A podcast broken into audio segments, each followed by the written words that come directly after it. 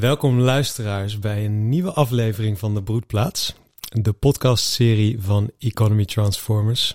In een omgekeerde wereldsetting vandaag, want de gastheer is vandaag de gast. En de gast is vandaag de gastheer. Mijn naam is Raimundo Racing.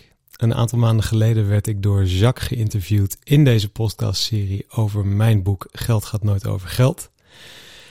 En omdat ik Jacques al heel wat jaren ken en ook al heel wat jaren weet dat er een boek van zijn hand aan te komen zat, heb ik op een gegeven moment gezegd dat het mij heel erg leuk leek om hem te interviewen over zijn boek wanneer het zover zou zijn.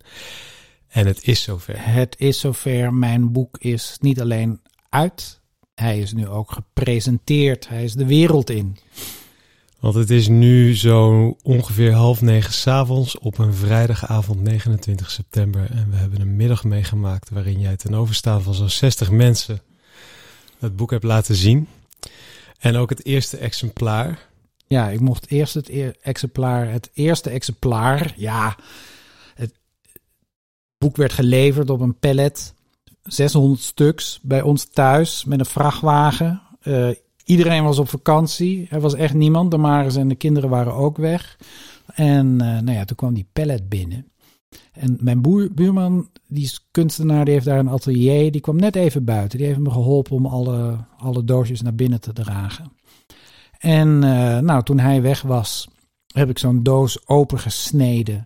En het eerste, toen kwam dus het eerste boek zo in mijn fysieke handen. En daar heb ik meteen wat voor mezelf ingeschreven. En dat, wat, dat exemplaar, dat heb ik vandaag aan de uitgever gegeven, die dan symbolisch dat weer opnieuw aan mij heeft gegeven als eerste exemplaar.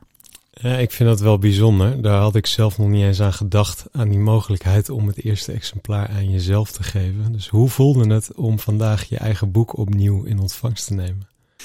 Ja, ik, eh, ik moet zeggen, in de aanloop naar de boekpresentatie, naar het geven van een feest met jezelf als middelpunt, dat, dat vond ik heel spannend. Een heleboel dingen vind ik niet spannend, maar dit vond ik heel spannend.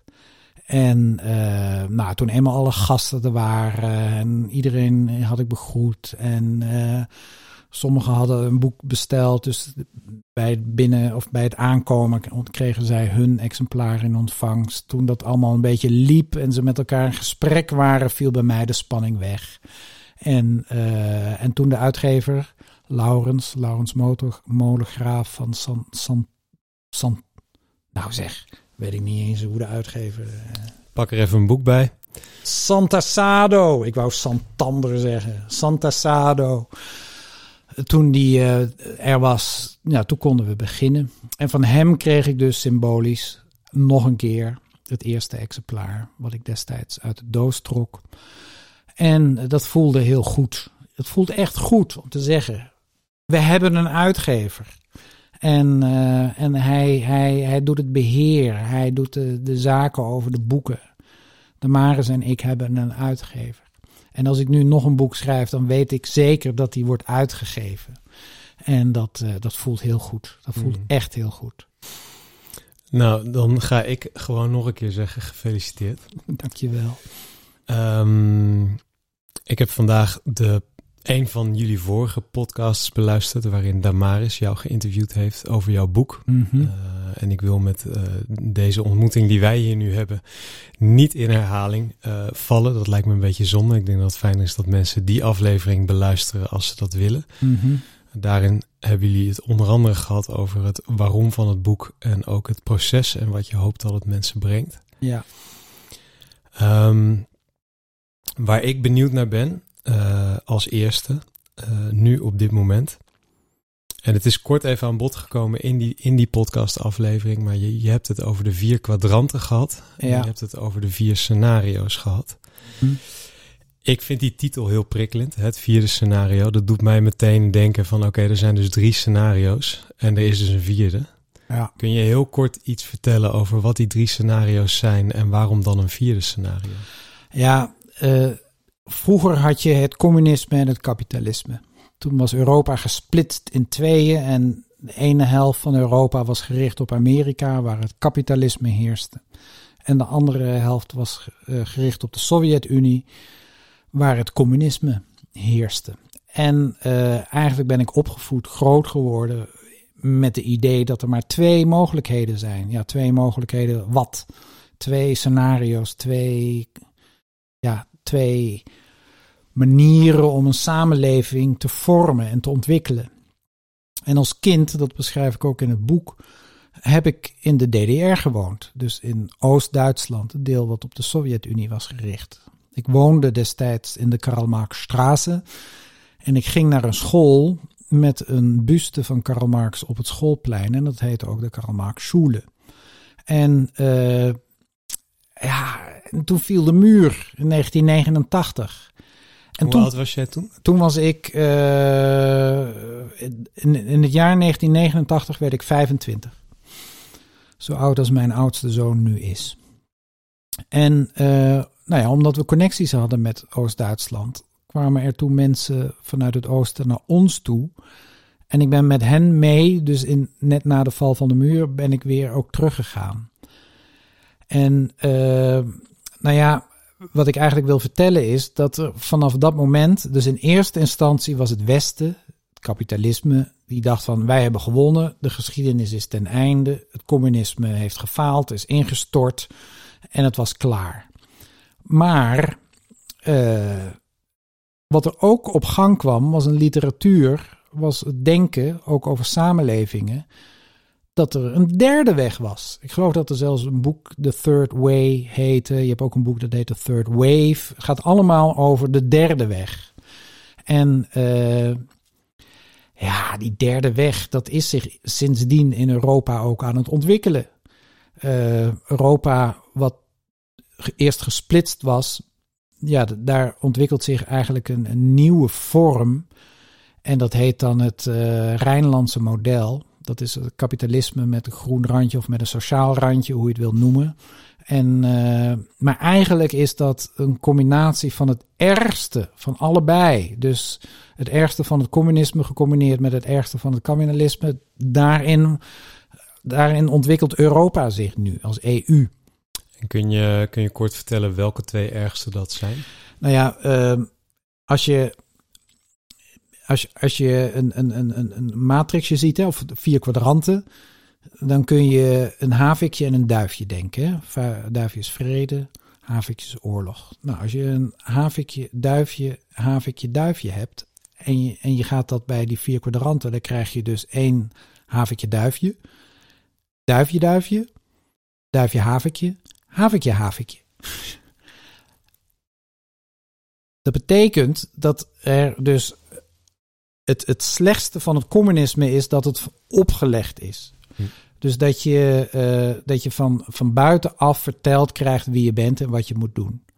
En uh, dus in het communisme, elke vorm van individualiteit, elke vorm van, van initiatief, dat werd, werd gewoon meteen de kop ingedrukt. Het slechtste van het communisme vind ik dat het opgelegd is. Iemand vertelt wie je bent en wat je moet doen. Het slechtste van het kapitalisme is die handel in de productiemiddelen, de handel in grond, arbeid en kapitaal. In het geldsysteem. Daarom leven we nog steeds in een wereld met veel te veel geld in de wereld. Omdat om te kunnen handelen in grond, arbeid en kapitaal moet je steeds weer geld creëren.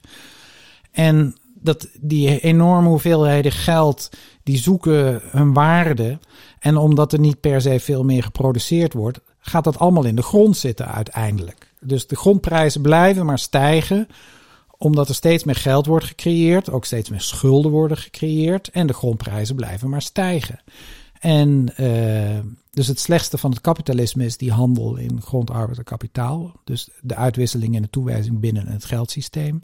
En in de EU ja, hebben we zowel uh, handel in grond, arbeid en kapitaal. Als je hier een stuk grond wil hebben, dan moet je het kopen van iemand. En de grond wordt steeds duurder. Uh, en je hebt vormen van het communisme, want de overheid, de staat vertelt wat je met dat land mag doen. Dat is in Amerika bijvoorbeeld heel anders. Ik bedoel, je mag daar veel meer zelf weten wat je met het land doet. Terwijl hier ja, heb je dus enerzijds dan uh, dat je grond moet kopen en anderzijds dat de staat vertelt wat je ermee mag doen. En, en zo zijn er nog veel meer uh, staat-marktcombinaties. Dat je enerzijds uh, voor jezelf moet zorgen ja, door geld te verdienen, je pensioen zelf regelen, door geld opzij te zetten en allemaal dat soort dingen. Maar de staat bepaalt allemaal hoe dat dan moet. En, en ik zie eigenlijk in Europa dat steeds meer mensen vermorzeld worden uh, ja, tussen de maalstenen van de vrije markteconomie. Vrije markteconomie is dus handel in groot, of een uh, grondarbeiderkapitaal. En de maalsteen van die regelgeving. En, en dat er helemaal geen plek meer is om zelf als ziel daar je weg in te vinden. Dus dat is, de, dat, dat is dan die derde weg waar ze in de jaren negentig het over hadden. En, uh, en nog steeds, hè, als je Maarten van Rossum zijn podcasts beluistert, dan heeft hij het daar vaak over. Je hebt het kapitalisme komen. En eigenlijk zegt hij dan, in Europa heb je uh, nog het beste. Want dan uh, zitten de scherpe randjes niet meer aan het kapitalisme. Ja, en voor jou is dat dus alles behalve een oplossing van de eerste en de tweede scenario's? Ja, het is een verstrikking. Het is een verder, verder. Ja, en mensen merken het ook. Hè? Dat je verstrikt kan raken in enerzijds een regelgeving hmm. en anderzijds in, in de geldzorgen. Er komen steeds meer economisch daklozen. Dat zijn mensen die best wel uh, geld hebben, ook, ook, ook gewoon een baan hebben. Maar ja, dan gaan ze scheiden of er gebeurt iets in hun leven en dan, hebben ze, dan kunnen ze niet eens meer een huis kopen. Dat is met heel veel stellen. Waarom gaan ja, stellen die getrouwd zijn, een gemeenschap van goederen, als ze uit elkaar zijn, dan, zijn ze, dan, kun, dan kunnen ze niet allebei weer een huis kopen of, of zoiets. We komen dan bij een vierde scenario. Ja. Wat, uh, als ik het even voor jou invul, en correct me if I'm wrong, wat een oplossing is voor het ergste van het kapitalisme en het ergste van het communisme en het ergste van die twee bij elkaar gebracht. Hoe ziet dat vierde scenario er dan uit? Ja, het vierde scenario is eigenlijk een combinatie van het beste van het communisme en het beste van het kapitalisme. Want het heeft ook echt wel goede kanten, het kapitalisme. De goede kant van het kapitalisme vind ik dat je een initiatief kan nemen. Dat als er iets is, als je voelt, hier is iets nodig, of ze zeggen hier is een gat in de markt, dan kun je een initiatief nemen en dan kan je iets in de wereld zetten iets wat een bijdrage levert aan de, aan, aan de kwaliteit van de samenleving. Uh, hangt een beetje af van de motieven op grond waarvan je het initiatief neemt, of het ook werkelijk een bijdrage is aan de kwaliteit van de samenleving. Maar in principe kun je initiatieven nemen en kun je iets in de wereld zetten. Punt. Dat is het goede van Dat kon absoluut niet in het communisme. Als je in het communisme een idee had of een initiatief nam of iets wilde gaan ondernemen, nou dan werd je naar een heropvoedingskamp gestuurd. Het goede van het communisme is dat die uitwisseling en die toewijzing van grond, arbeid en kapitaal niet in het geldsysteem zit. Het is buiten het geldsysteem om. Dat betekent dus ook dat de uh, prijzen voor producten zijn altijd de som van de inkomens van de mensen die ook werkelijk een bijdrage hebben geleverd aan dat product. Dus als een, uh, nou, als, als een broek eh, 100 eenheden dan, dan was dat altijd de som van alle mensen die een bijdrage. Dus de ene kreeg daar twee eenheden van en de derde vijf enzovoorts. En bij elkaar opgeteld kreeg iedereen dus uh, het geld, het inkomen wat hij nodig had om zo'n om zo'n broek te kunnen maken en er zelf ook van te kunnen leven. In het kapitalisme is dat al lang niet meer zo. Hè? Dus als je bij ons kijkt in onze huidige samenleving naar de prijs van een product, nou, dan gaat meer dan de helft gaat naar de bezitters van grond, arbeid en kapitaal. In de vorm van aflossing, in de vorm van pacht, in de vorm van rente wat je moet betalen. Maar die leveren geen bijdrage aan dat product. En slechts een klein deel van de prijs, dat gaat werkelijk naar de mensen die ook een bijdrage hebben geleverd naar dat product. Dus het goede van het communisme is dat de uitwisseling en de toewijzing van grond, arbeid en kapitaal buiten het geldsysteem omging. Dus als we dan naar het vierde scenario gaan, uh, waar ik een boek over geschreven heb, dat ik het vierde scenario heb genoemd. Daarin beschrijf ik hoe, uh, hoe we grondarbeid en kapitaal uit het geldsysteem kunnen halen, van zichzelf kunnen maken. Er zijn al een heleboel mensen bezig in onze huidige samenleving. Dat is weer het mooie dus van onze huidige samenleving. Dat er gaten zijn. Er vallen gaten en in die gaten kun je gewoon je eigen ding, je initiatief gaan nemen. Je kunt in onze huidige samenleving een bedrijf van zichzelf maken, grond vrijmaken, dus uit het geldsysteem halen. En in eerste plaats jezelf uit het geldsysteem halen. En dan uh, buiten het geldsysteem om de onderlinge relaties gaan regelen, de eigendomsverhoudingen gaan regelen. En uh, ja, daarmee heb je het beste van het kapitalisme, namelijk dat je zelf een initiatief neemt. Dat je iets initieert wat de kwaliteit van de samenleving waar je deel van uitmaakt verhoogt. En, uh, en dan in een vorm waarbij je de productiemiddelen buiten het geldsysteem haalt, uit het geldsysteem haalt. En dat beschrijf ik in dit boek.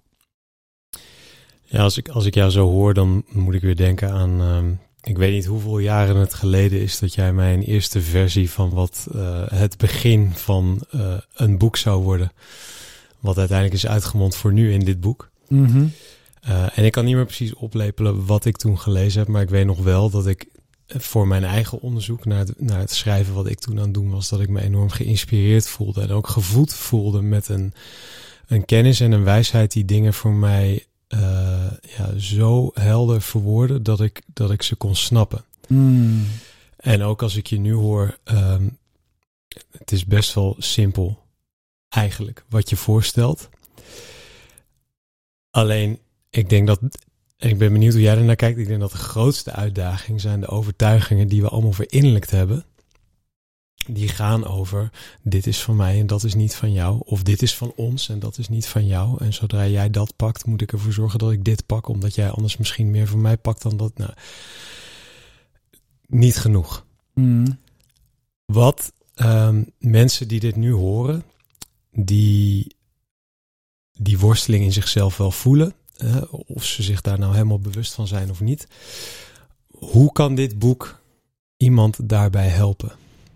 Ja, dus, dus het creëren, het scheppen van een mens- en aardewaardige samenleving, wat, waar wij als Economy Transformers voor staan, dat is een proces waar ieder mens op elk moment, in iedere situatie, een bijdrage aan kan leveren. Op, met als uitgangspunt de plek waar hij op dat moment staat, de gedachten die hij op dat moment heeft en de gevoelens die hij op dat moment heeft.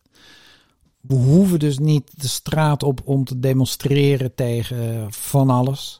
We hoeven niet boos te zijn op het geldsysteem en te zeggen dat het ons allemaal in de weg staat. Ieder mens kan altijd plek waar hij zit, op, in dat moment besluiten: ik ga een uh, een bijdrage leveren. Ik ga me inzetten voor een mens- en aardewaardige samenleving. Eigenlijk dat wat ik nu zeg, is de, is, is de grote boodschap van het vierde scenario. Dat, en, en, dus ook de uitkomst, de mooist mogelijke uitkomst van uh, voor iemand die dit boek gelezen heeft, dat hij die bekrachtiging in zichzelf voelt. Ja, het, het, biedt perspectief. In echt voor iedereen op zijn of haar manier, in, in welke situatie dan ook.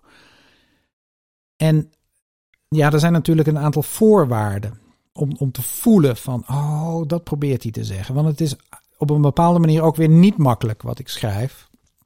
Of wat ik te zeggen heb. Want je moet daarvoor echt naar binnen toe. En uh, ik zeg ook wel eens van ja, de enige weg eruit. Hè, en al die grote maatschappelijke problemen waar we in zitten. Waar, waar de huidige politiek mee worstelt. Waar iedereen eigenlijk mee worstelt op dit moment. Dat is de weg naar binnen. En met de weg naar binnen bedoel ik dat je echt naar binnen gaat. Met vragen van ja, wie ben ik nou eigenlijk? En, en hoe werkt dat nou, dat, dat, dat, dat denken? Hoe begrijp ik mezelf in de wereld en in de werkelijkheid? En wat is dat een idee? En op grond waarvan neem ik besluiten om dit wel te doen en dat niet te doen? En die vragen moeten we wel allemaal stellen. Maar het mooie daarvan weer is dat op het moment dat je die vragen gaat stellen, jezelf, hè, waarom doe ik wat ik nu doe? Doe ik het om geld te verdienen of doe ik het omdat ik het fijn vind om dit te doen? En en als ik het dan fijn vind, waarom vind ik het dan eigenlijk fijn? En als ik het niet fijn vind, waarom doe ik het dan eigenlijk nog? Op het moment dat je die vragen gaat stellen, dan gaan we al in de richting van een mens- en aardewaardige samenleving. Dan gaan we ook al in de richting van dat je jezelf uit het geldsysteem haalt. Want dat is ook een voorwaarde om, uh, om, om, ja, om te doen. Ik heb hier twee vragen over. ja. Um, de tweede vraag die ga ik zo stellen, maar ik stel hem nu alvast. Wat betekent jezelf uit het geldsysteem halen? Dat vind ik echt een fascinerende vraag. Maar de eerste vraag is, ik, ik hoor je zeggen, um, je kunt de verandering waar je naar verlangt pas zijn als je gaat kijken wat in jezelf er nog nodig is om die verandering te zijn. Ja. Dat zal voor jou ongetwijfeld ook een reis geweest zijn en dat is het nog steeds. Um, wanneer is voor jou het zaadje van die reis geplant? Als je dat, als je dat kunt uh, ja, toespitsen op een bepaald moment of een periode in je leven. Ja, ja, misschien. Dat, ja, als je, als je vraagt van wanneer is het zaadje geplant, dan moet ik in het ongewisse blijven. Want op een bepaalde manier denk ik dat dat zaadje al ergens in me zat. En in die zin denk ik dat in ieder mens, in iedere ziel zo'n zaadje zit. Maar ja, in mijn studententijd ik ging studeren, dat beschrijf ik ook in het boek, omdat ik eh, werd, ja, als, als, als jonge man tijdens een reis door India werd geconfronteerd met die, met die kloof tussen rijkdom en armoede. En mezelf als rijke witte jongeling en een arm Indiaas meisje. En dat was zo confronterend. Ik wilde dat begrijpen. Ik begreep het gewoon niet. Ik had er, ik bedoel, allerlei andere mensen gaan daaraan voorbij. Ik bedoel, die zijn ook, die zijn misschien ook in India geweest of ergens anders, of hebben bedelaars meegemaakt en die geven wel of geen geld en die lopen weer door. Maar ik, ik was helemaal van mijn sokken geblazen. En, uh, en ik wilde het echt begrijpen. Hoe kan dit? Hoe kunnen wij in één wereld leven met zulke grote verschillen? En uh, nou ja, daarom ging ik studeren. Ja, en toen kwam de volgende grote schok eigenlijk. Op de universiteit. En, en, en ik ben opgegroeid met ontzag voor wetenschap. Ik ben opgegroeid met, ja, de universiteit, dat is de plek waar je, uh, waar je niet altijd antwoorden zult vinden. Maar je zult wel je vragen kunnen stellen. En je leert ook hoe je die vragen zo kunt onderzoeken hebben we trouwens in jouw podcast over gehad. je leert ook die vragen zo onderzoeken dat je, dat je, naar, dat je tot antwoorden komt. En, en, maar dat gebeurde helemaal niet. Ik, ik voelde me steeds, steeds. Ja, ik kwam eigenlijk behoorlijk vast te zitten op de, op de universiteit. En ik dacht van ja, waar kan ik nu nog naartoe om, om antwoorden te vinden op mijn vragen? Want ik kan de vragen hier niet stellen zoals ik hem beleef als ik hem stel, werd ik vaak eh, belachelijk gemaakt hè, in de collegezalen. En, uh, uh, of, of genegeerd. Of, of, of ik was naïef. Of ik weet niet wat voor kwalificaties ik allemaal kreeg. En ja, ik, ik, ik, ik vond nergens. Ik vond nergens aansluiting. Nou ja, dat was ook het mooie aan vanavond tijdens de presentatie. Op een gegeven moment ja, ik studeerde in Wageningen. En dan had je een vakgroep alternatieve land- en tuinbouwmethode. En ik ben gewoon naar de professor alternatieve land- en tuinmethode gestapt. En gezegd, ja, u bent professor alternatieve. U heeft een alternatief. Geef me die. Nou ja, die heeft hij me ook letterlijk gegeven.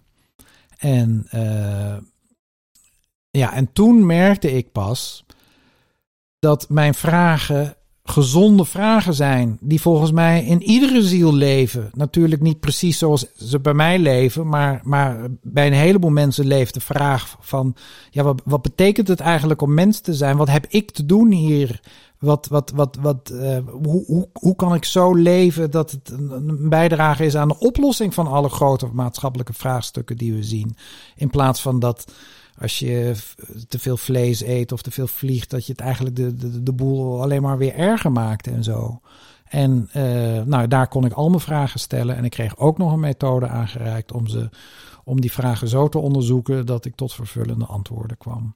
Dus als je vraagt wanneer ben ik uh, op gang gekomen. Dus wanneer is het zaadje heeft kunnen kiemen en tot ontwikkeling komen, dat was toen, uh, toen ik het practicum fenomenologie deed. Dat is de Goethes natuurwetenschap. Bij Jan van Mansveld, mijn professor alternatieve land- en tuinbouwmethoden. En dat is zo'n 25 à 30 jaar geleden? Dat, dat, was in 1989. Ja. Dus dat is 5, 34 jaar geleden. jaar geleden ja. Dat was in het jaar dat de muur viel. En de eerste dag van dat practicum was op 4 juni. Dat was de dag dat die uh, protest op de plein van de Hemelse Vrede in China bruut werd neergeslagen. Ja, en dan zijn we nu 34 jaar verder. En, en ligt hier een eerste concrete, tastbare uh, uiting. Ja, op papier in steen gegoten, waar mensen wat mee kunnen. Um, in in de, de podcastaflevering met Damaris vertelde je ook dat, het, dat dit eigenlijk een heel logisch boek is. Uit al het materiaal wat je de afgelopen zo'n 34 jaar en misschien daarvoor al uh, hebt neergepend of waar je mee bezig bent geweest. Omdat die vier kwadranten en die vier scenario's. En dus wat het, het, werkelijke alternatief voor de problemen die we creëren is. Um,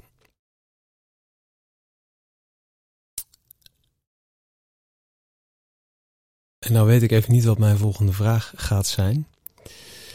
Maar mijn aandacht gaat wel uit naar wat je in die podcast met Damaris vertelde over die enorme berg met materiaal en dat je eigenlijk ook al een hele logische volgende stap voelt. Namelijk het geldverhaal. Ja. En dat is wat je toen vooral met mij gedeeld hebt. In hoeverre gaat dit boek over geld? nou, er is een heel hoofdstuk over geld, gelukkig. En uh, eigenlijk kun je zeggen dat dit, dit, ja, hier in dit boek Heel kort samengevat, Goethe, die heeft zijn hele leven het plantenleven onderzocht. Planten, allerlei verschillende soorten plantjes en planten en hele bomen. Dus al het, al het plantaardige leven eigenlijk. En uh, op allerlei verschillende plekken ook uh, in Europa. Italië is een Italië-reis. En op een gegeven moment zag hij innerlijk de idee van de plant. En uh, ik zeg niet het idee, maar de idee. Het is een filosofisch idee. Dat zag hij innerlijk. Hij beleefde het ook innerlijk. En die innerlijke plant, dus de, de idee van de plant, die komt tot verschijning in elke uiterlijke plant. Dus elke uiterlijke plant, daarin leeft eigenlijk de idee van de plant. Maar die komt bij een roos op die manier tot uitdrukking. En bij een speerdistel op die manier. En bij een, uh, een anjer weer op die manier. En bij een anjer in uh, het noorden van Europa op die manier. En bij een anjer in het midden van Europa weer net iets anders. En Goethe zag dat. Hij zag hoe in elke verschijning van een plant het idee van de plant leefde. Nou, dat leerde ik ook tijdens dat practicum uh, doen. Toen heb ik elke dag een speerdistel getekend. En omdat de speerdistel elke dag een beetje anders is, dezelfde speerdistel tekende ik. Dat kan je innerlijk, kan je, kan je zo'n filmpje af gaan draaien. Als je dus heel lang iedere dag een, speerdistel ziet, dan kan je innerlijk de manier waarop die zich ontwikkelt, kan je innerlijk afdraaien. En dan krijg je een beetje gevoel voor de idee van de speerdistel. En de speerdistel uiterlijk, die vergaat, hè? die verdwijnt. En een jaar later komt hij weer. Maar het idee, dat blijft in me. Als ik het eenmaal heb gevat, dan zit het in me. Nou, ik wilde ook de idee van de samenleving in me tot leven wekken. En uh, dus zoals Goethe het plantenleven bestudeerde, ging ik samenlevingsvormen bestuderen. En uh, door de tijden heen, op verschillende plekken in verschillende tijden, nou ja, en, en, en op een gegeven moment kreeg ik dat eh, te pakken. Ik heb dat ook niet helemaal alleen gedaan. Gelukkig waren er mensen die daar voor mij ook al mee bezig waren. En daar ben ik bij aangesloten. En uh, een onderdeel daarvan is, uh, ja, is het geld. En dan niet geld in de vorm zoals we dat nu kennen. Want samenlevingen bestaan al, al zo lang als mensen samenleven. Maar geld is maar pas een jaar of 3000 geleden ingevoerd bij de Egyptenaren, bij de oude Egyptenaren. Ga ik het volgende boek allemaal beschrijven. en, uh, en toch heeft uh, uh, geld, of, ja, ook al een functie voordat het als geld als tot verschijning kwam. En en ook nadat we in een verre toekomst het geld niet meer nodig hebben om, om, om, om goederen uit te wisselen aan elkaar, zal geld toch in een nieuwe vorm weer voort blijven bestaan. Dus je kunt ook in de idee kun je geld pakken. En uh, nou ja, dat beschrijf ik in dit boek ook. En ik noem het daar uh, de drie geldtoestanden van het kapitaal. Dus ook kapitaal, wat we in onze huidige samenleving heel plat hebben gemaakt tot geld. Hè. Sommige mensen vinden geld en kapitaal zijn synoniemen. En uh, ja, dat, dat, dat begrip kapitaal, dat, dat verruim ik weer. Dat doe ik op een fenomenologische manier. En, uh, en ik nodig de lezer ook uit om, om, om hun kapitaalbegrip opnieuw te laden. Dat je daar een veel ruimer, een veel bewegelijker begrip van krijgt. En dan zul je zien dat kapitaal drie geldtoestanden heeft. Namelijk, uh, het ontstaat, het ontwikkelt zich en het vergaat weer. En dat gaat parallel eigenlijk aan dat een goed idee ontstaat. Een goed idee om de kwaliteit van de samenleving te ver verhogen. Nou ja, dat goede idee, als je dat wil verwerkelijken in de samenleving, dan heb je krediet nodig. Krediet betekent dat je vertrouwen krijgt van de gemeenschap om jouw goede idee te verwerkelijken dan komt dat goede idee dus, wordt verwerkelijkt in de vorm van productiemiddelen, van machines die draaien, of, of, of nou ja, dat idee wordt gewoon verwerkelijkt. En dat draait, dat, dat gaat ervoor zorgen dat we in onze materiële behoeften worden voorzien. En op een gegeven moment is het idee oud, dan, uh, dan werkt het niet meer zo efficiënt. Dan, dan wordt dat productiemiddel uit het productieproces genomen.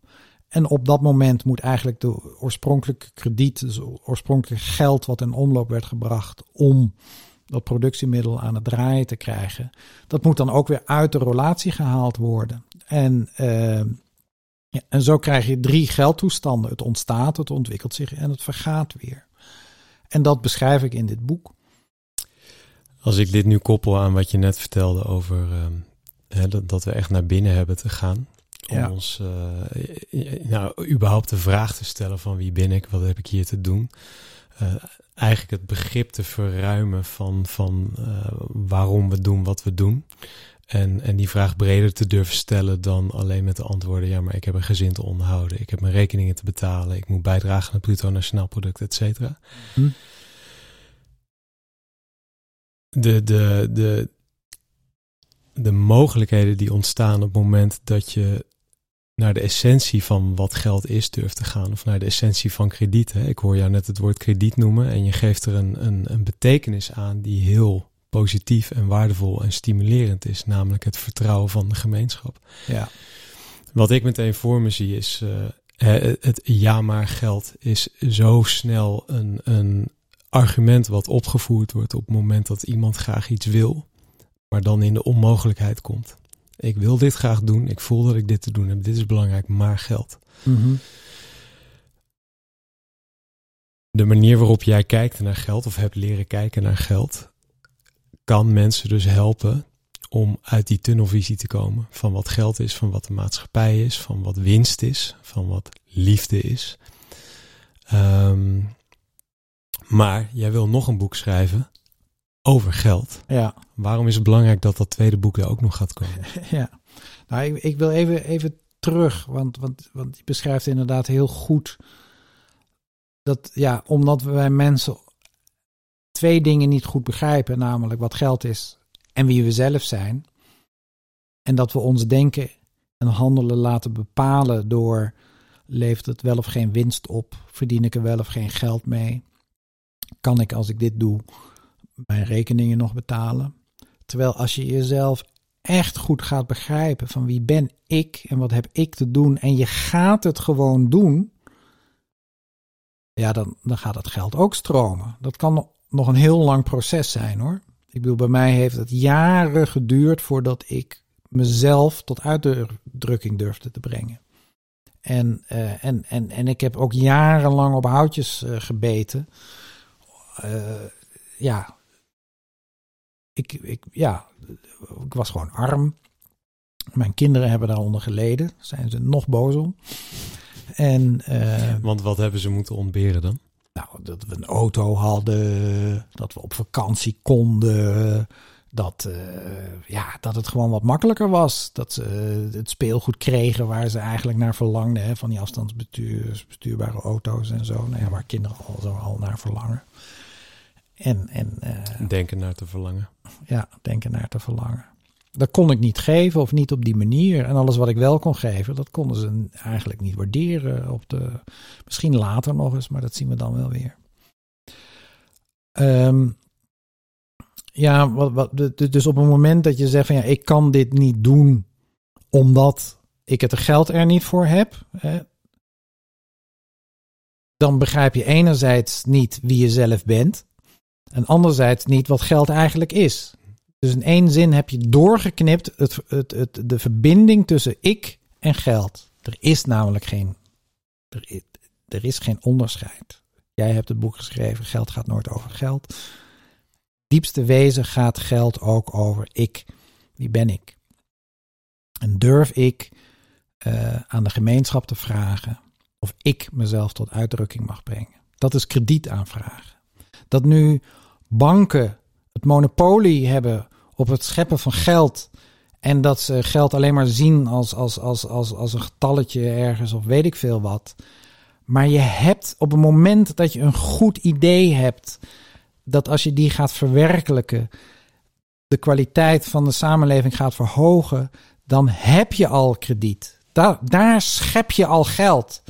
En dan moet je vaak nog, nog, nog, nog langs een heleboel mensen om, om, om, om, om, om geld te vragen. Maar je durft dan ook om geld te vragen, omdat je weet, als ik dit realiseer, als ik dit verwerkelijk, dan, ja, ik doe het niet voor mezelf dan verhoog ik de kwaliteit van de samenleving. En dan heb je eigenlijk je innerlijke bankrekening al gevuld. Ja. Want je bent in beweging gekomen zonder jezelf afhankelijk te maken van een extern middel wat jou de toestemming zou moeten geven om dat te mogen gaan doen. Precies. En, en je zult altijd mensen komen die je zien en die het jou dan ook weer mogelijk maken. Hm. En soms duurt het wat korter, soms wat langer. Maar in dat proces, het in dat proces zijn, dat is alweer een bijdrage leveren aan die mensen een aardewaardige samenleving. Ik heb een keer iemand horen zeggen dat um, als je zegt het kan niet, ja. Dat je dan eigenlijk zegt ik wil het niet. Ja. Um, en ik wil je geen woorden in de mond leggen, maar ik ga het toch even doen. En dan even checken, checken of ze wel kloppen daar in je mond. Uh, dit boek uh, gelezen hebbende, wat ik nog niet heb gedaan, kan mensen dus helpen om dat onderscheid tussen, of eigenlijk het onderscheid wat vaak tussen kunnen en willen wordt gemaakt, door te knippen. En van uh, het kan niet naar, oh wacht even, wat wil ik nou echt? Ja. dat ga ik dan doen. Ja, ja, ja, of dit boek, nou, het geeft daar wel een aanzet toe. En zeker ook in de, in de lessen die we als Economy Transformers geven, gaat het daar alleen maar over. Uh, naar binnen gaan, ontdekken wat je echt wil. En, en, en, en, en, en dan ja, dat de mogelijkheid gaat ontstaan om dat, ook dat te gaan verwerkelijken. Ik moet niezen. Ik moest niezen. Je moest niezen. Maar je vroeg nog, ik ga ook nog een boek over geld schrijven. Ja. Ja, het is, eigenlijk, het is eigenlijk heel simpel. Ik had in dit boek al een hoofdstuk over de geschiedenis van het geld. Want als uh, de idee van de samenleving, als dat een waar idee is, dat in elke samenleving in wat voor vorm dan ook tot uitdrukking komt. Dus elke samenleving in elke tijd en op elke plek is een, is een verschijningsvorm van het idee samenleving.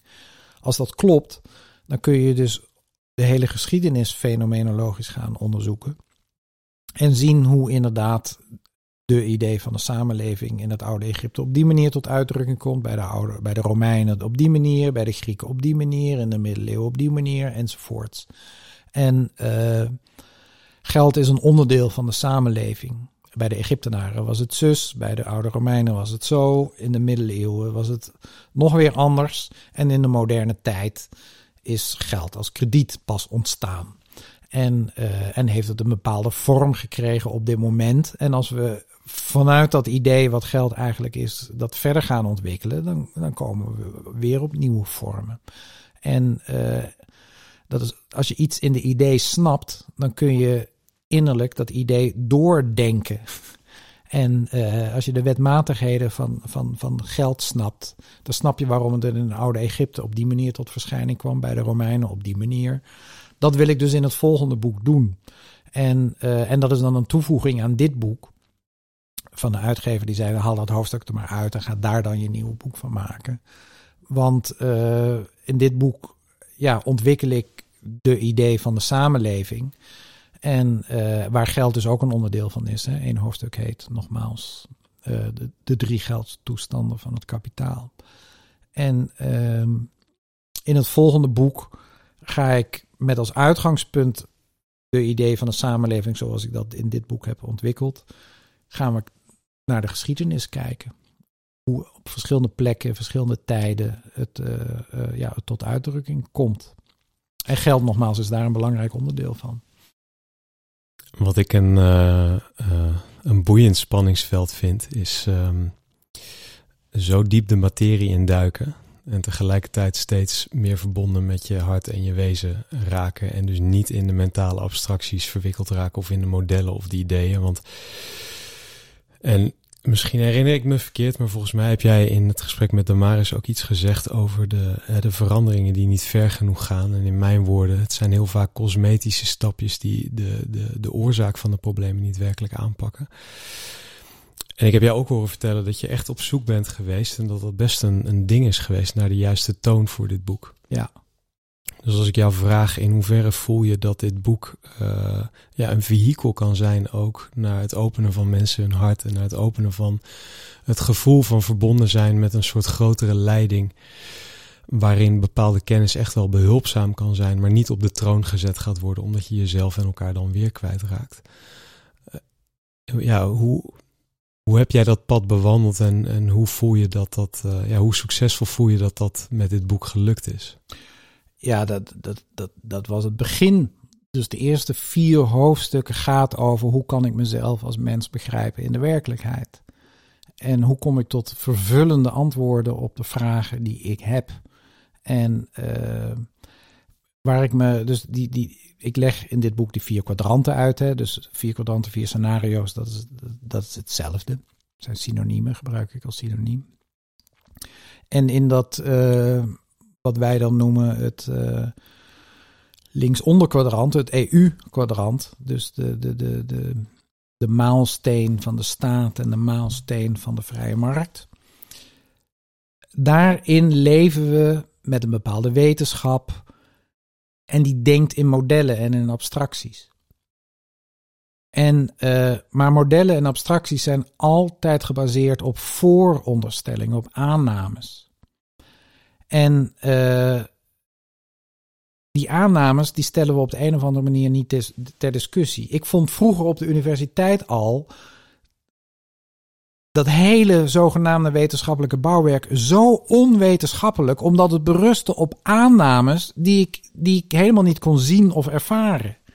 Die, die, die letterlijk een aanname waren. Je ziet het nou ook in die film van Oppenheimer. De hele ja, de atoombom berust op de aanname dat de hele wereld bestaat uit kleinste deeltjes en dat die deeltjes soms energiekarakter hebben en soms materiekarakter. Het is een aanname. En mijn stelling is, als je je, denken en handelen laat bepalen door uh, aannames, dus in diepste wezen uiteindelijk berusten op een vooronderstelling of een aanname waarvan je zegt dat is zo. We kunnen het niet weten echt, maar we nemen dat nu even aan en je begint daarop te bouwen. Dat de technologie die daaruit voortkomt altijd destructief is en dat de mensen die in met, ja, op grond van die aannames een enorm gedachtebouwwerk gaan bouwen. Dat, dat, die, dat die mentaal, dat die psychisch gaan wiebelen. Nou, dat zag je in die film ook gebeuren. A, die hele atoomenergie en atoombommen, dat is natuurlijk heel erg destructief. Ook al komt er veel energie bij vrij. En eh, zou je die hoeveelheden energie die er dan bij vrijkomen ook nog weer voor andere dingen kunnen uh, toepassen. En je zag dat Oppenheimer zelf uh, wiebelig was. En ja, Heel even voor de luisteraars, maar ook voor mezelf. Ja. Oppenheimer film, even een kleine... kleine oh, Oppenheimer is een grote film deze zomer. Het gaat over de ontwikkeling van de atoombom. Oppenheimer was degene die uh, onder zijn leiding... hebben honderden mensen in de 1943, 44 de atoombom ontwikkeld. Ja. En uiteindelijk de eerste twee daarvan en voorlopig ook de laatste twee uh, op Japan gegooid. En... Uh, ja, de westerse wetenschap berust uiteindelijk op aannames. Terwijl ik hiervoor pleit in dit scenario, want jij hebt het over het hart en over je hele lichaam erbij te betrekken. Je leert uh, als je uh, uh, ja, op, op een Goetheanistische manier niet alleen de natuur, maar ook de sociale werkelijkheid gaat onderzoeken. Altijd ook je innerlijk leven tot object van waarneming te maken. Met andere woorden, als je een gedachte denkt of een voorstelling creëert innerlijk, dan maak je die ook tot object van, van waarneming, van innerlijke waarneming. En dan voel je meteen of een gedachte vruchtbaar is of niet vruchtbaar. Je voelt meteen of het een aanname is of dat het iets is wat, wat, wat leeft, wat je kunt ervaren. En dan is het geen aanname meer, dan is het een vruchtbaar idee, zal ik maar zeggen. Die als je besluit om die te gaan leven, uh, ook werkelijk vruchtbaar is. Er groeit iets uit. Wat, wat, wat, wat, wat leven geeft, wat zin geeft, wat, wat mensen. Zo vaak zeggen mensen tegen mij en tegen Damaris, als wij onze verhalen vertellen. Ja, ze krijgen zin in leven. Ze krijgen zin om hun dingen te doen. Ze worden enthousiast omdat ze een perspectief zien. Maar dat is omdat wij onze ideeën innerlijk beleven, doorleven en doorvoelen. Dat is ook wat ik de mensen leer in onze leergang samenlevenskunst. Dat je dus niet op grond van abstracte gedachten gaat handelen. Maar dat je voordat je een, een besluit om een bepaald idee of voorstelling te gaan leven, dat je die eerst innerlijk al hebt, tot leven gewekt hebt, doorleefd. En dat sluit aan bij dat, bij dat harten, dus met je hart leren denken, maar ook met je buik leren denken. En dat, uh, ja, dan geef ik in dit boek een soort aanzet. Ik, ja, mijn derde boek, wat ik nu in mijn, dat gaat daar heel specifiek over. Allemaal oefeningen om dat, om dat te oefenen. En dat is een groot verschil tussen de reguliere wetenschap, die altijd uh, berust op aannames. En dan kom je tot abstracties. Tot... En abstracties, hè, die moet je altijd met geweld opleggen aan andere mensen. Modellen, economische modellen die gehanteerd worden, die moeten, die moeten opgelegd worden. Terwijl als een idee innerlijk begrijpbaar, beleefbaar is, dan hoef je mensen niet te overtuigen. Want ze kunnen zelf doorvoelen of het een waar idee is of niet, of het een vruchtbaar idee is of niet. Voor mij haakt dit ook aan op wat ik jou en Damaris hoorde bespreken in jullie podcast over de verbeeldingskracht. Ja. Het is iets wat we eigenlijk heel natuurlijk doen op het moment dat we nadenken over, nou, ik heb zin om ergens uit eten te gaan vanavond, waar zal ik eens uit eten gaan? Voor de kleinere vragen is het eigenlijk heel natuurlijk. Uh, en ook voor de nou ja, zogenaamd iets grotere vragen als ik, uh, ik ga mijn eigen huis bouwen. Nou, hoe komt dat huis er dan eigenlijk uit te zien? Maar op het moment dat we, dat we gaan kijken naar in wat voor wereld willen we leven en hoe willen we graag dat de samenleving eruit ziet en, en wat is een samenleving die vruchtbaar is voor al het leven, dan, uh, dan komen we eigenlijk een beetje vast te zitten en dan lijken we dat niet te kunnen, heel vaak. Ja. Um, en welke plek heeft verbeeldingskracht in dit boek gekregen? Ja, enorm. Zonder verbeeldingskracht. Zonder je fantasie te ontwikkelen. Zonder spelen. Zonder te spelen met gedachten.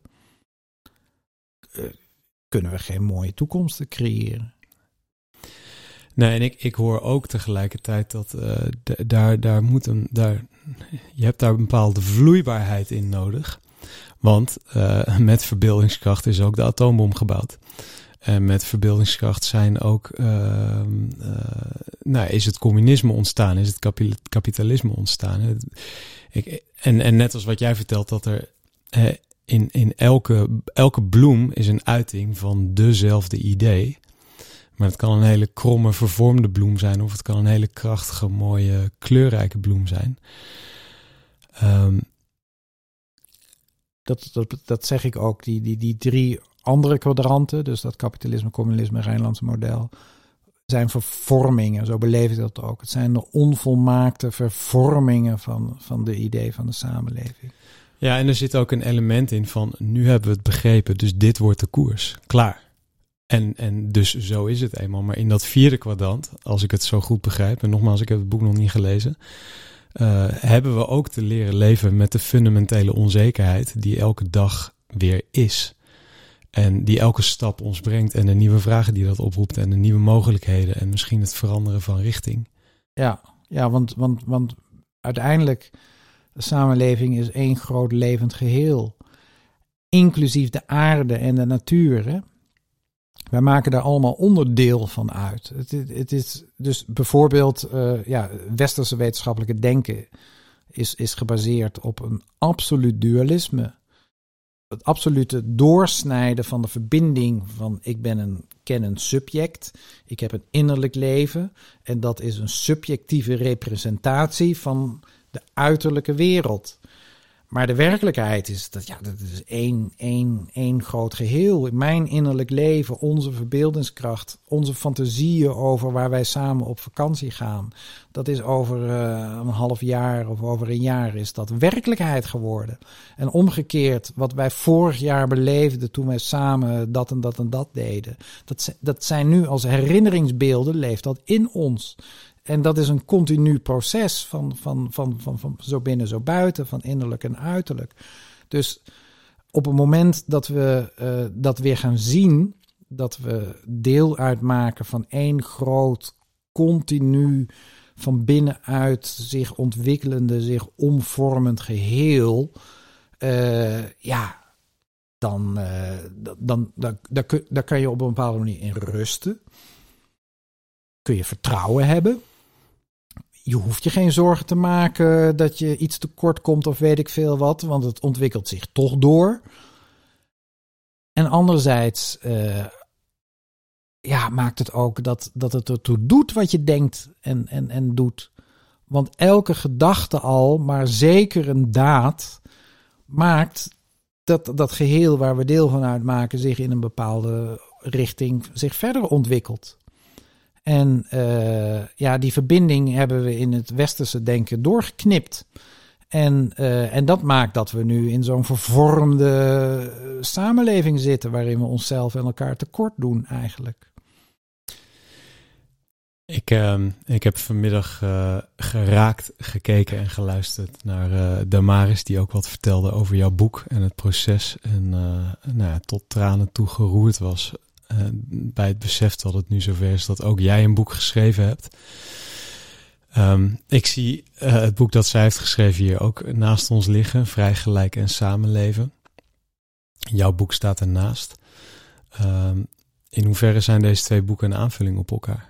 Ja, ze zijn, uh, zoals de Maars en ik, elkaar aanvullen.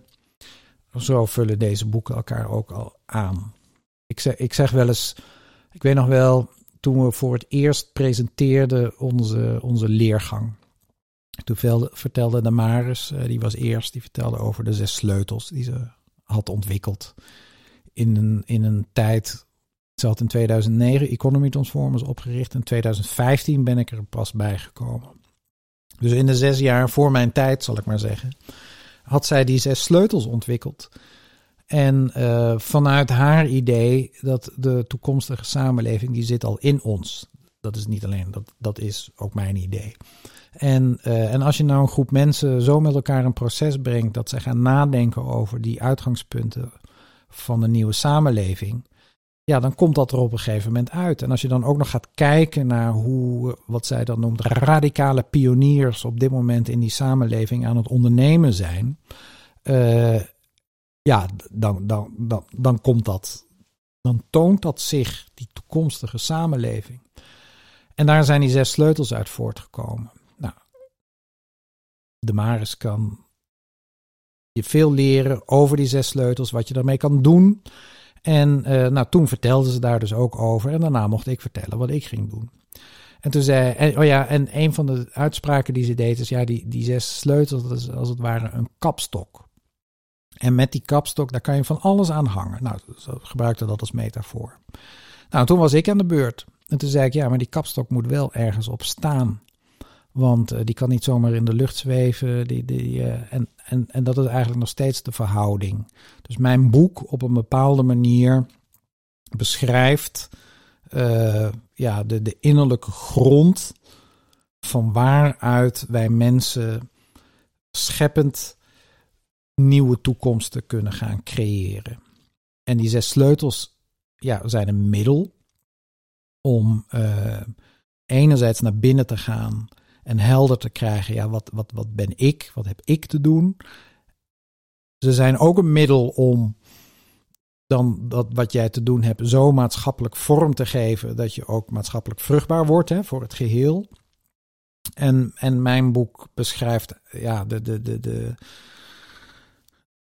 ja, wat, wat, hoe zal ik dat uitnoemen? De, de, filosofische fundament daarvan. En, maar dat moet je niet abstract zien. Hè? Dus ik beschrijf eigenlijk hoe, hoe, hoe, hoe we als, als geest, ziel en lichaam in, in, in de werkelijkheid, die ook gelaagd is met een verleden, heden en een toekomst. En de toekomst die eerst alleen nog maar in onze voorstelling bestaat, via ons dan verwerkelijkt wordt. Ja, dat, dat beschrijf ik in mijn boek. En zo verhouden onze boeken zich ook tot elkaar.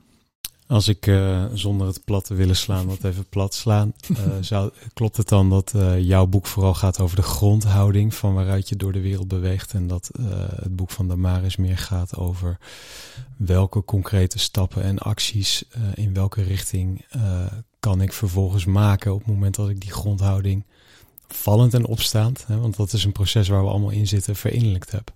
Ja, ja, ik vind de Maris haar boek ook meer, meer een doeboek. Dus als je een initiatief hebt, hm. dus als je een gemeenschap wil vormen, of als je een bedrijf wil ontwikkelen, of als je een bedrijf van zichzelf wil maken, of als je op een nieuwe manier die eigendomsverhoudingen wil gaan regelen of gaan organiseren, dan heb je heel veel aan het boek van de Maris. Die geeft allerlei oefeningen, allerlei praktische tips.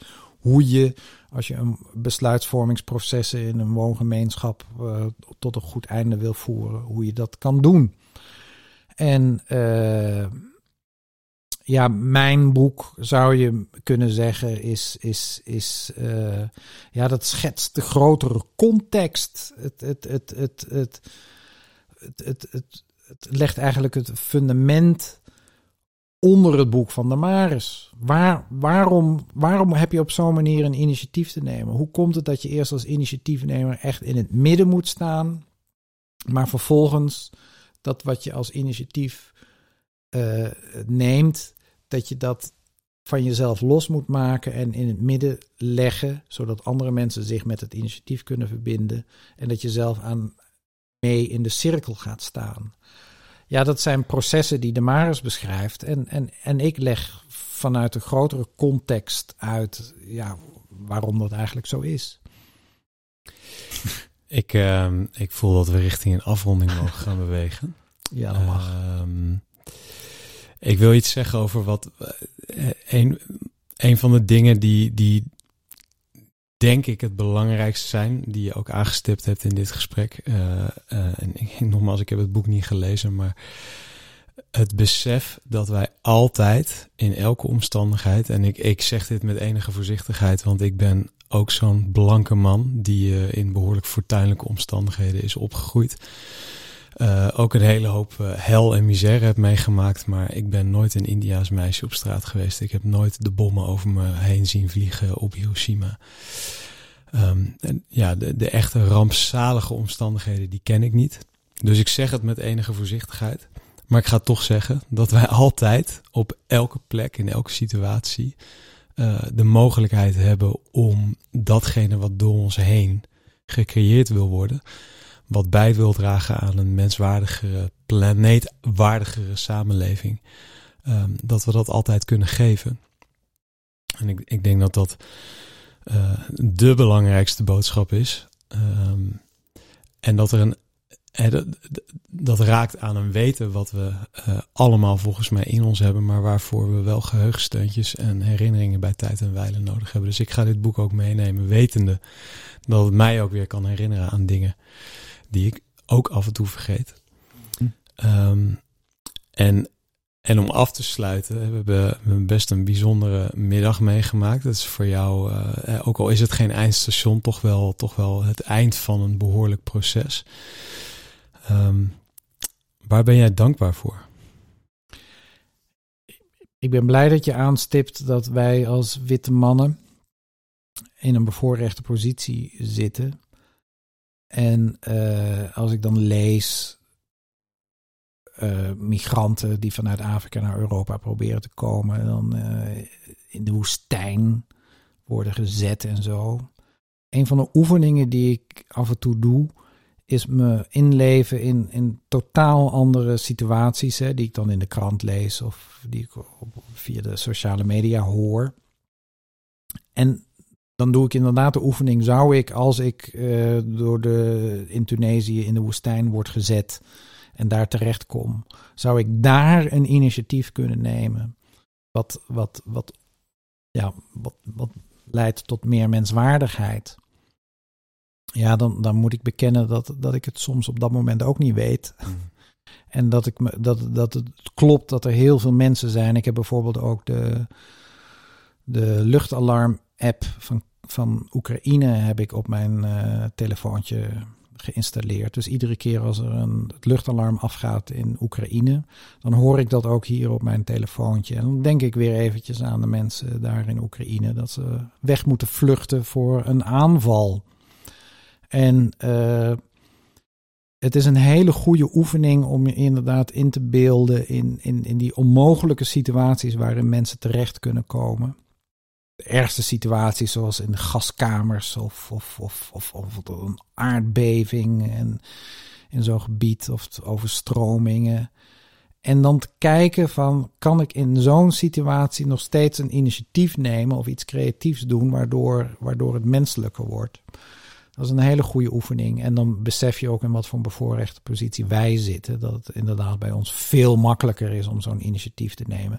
Dat dat, dat verplicht ons op een bepaalde manier ook. Hè? Want op het moment dat je in onze huidige samenleving zegt dat je niks kan of dat je vastzit. Ja, maar goed, oké, daar gaan we nou niet in. Waar ben ik het meest dankbaar voor? Voor vandaag? Nou, misschien is het dat wel. Ik, ik, ik besef me heel goed dat, uh, dat, dat nou ja, dit is een hele struggle geweest, het boek. Ik ben er heel lang mee bezig geweest op een bepaalde manier. En uh, het is me gelukt. En we hebben vanmiddag een mooi feest kunnen vieren. Met allemaal mooie mensen. En, uh, en dat is niet alle mensen zo gegeven. En ook voor die mensen doe ik het. Juist ook voor die mensen. Ik ben voor het geheel eigenlijk dankbaar. Hmm. Ja, ik, ik moet denken bij wat je nu zegt aan, uh, aan woorden die ik Marianne Williams een keer heb horen zeggen. Dat uh, dingen elders op de wereld niet lichter worden wanneer wij ze hier zwaar maken. Precies. Dus wij hebben ze hier ook licht te maken, zodat ze elders op de wereld ook licht kunnen worden. Ja. Zo is het. en niet anders. Um, ja, en hiermee um, wil, ik, wil ik dit gesprek afronden. Het voelt voor mij rond. Ik, uh, ik vind het hartstikke tof dat je ingegaan bent op mijn uh, vraag voorstel om jou te interviewen. Uh, ik vond het hartstikke leuk om dit te doen. En um, ik, ja, ik, ik ben onwijs blij voor jou en voor iedereen die het boek gaat lezen dat dit boek er nu is. En ik weet dat het, ja, dat het in een kast komt te staan. En in kasten komt te staan waar nog wat meer boeken bij komen te staan. Dus ik wil je ook veel plezier wensen met de reis die je nog voor je hebt. Ja, ik heb er zin in. Nou, en dan mag ik ook als uh, gastheer, gastgastheer van deze podcastshow, de podcastshow, afronden. Uh, dit was weer een aflevering van de Boetplaats. Ik heb begrepen dat jullie in dit seizoen in ieder geval elke twee weken weer een aflevering opnemen. En dat tussen de aflevering die ik beluisterd heb uh, en vandaag er in ieder geval alweer één andere aflevering gepubliceerd is. Tot de volgende keer. Ja, tot de volgende keer. Ik heb uh, een afspraak met Koos Bakker van de Slijpnier gebeuren. Dus de volgende podcast gaat over de geschiedenis van Slijpnier. Dankjewel, Raimundo. Dankjewel, Jacques. Het was me genoegen door jou bevraagd te worden. Dankjewel. Graag gedaan.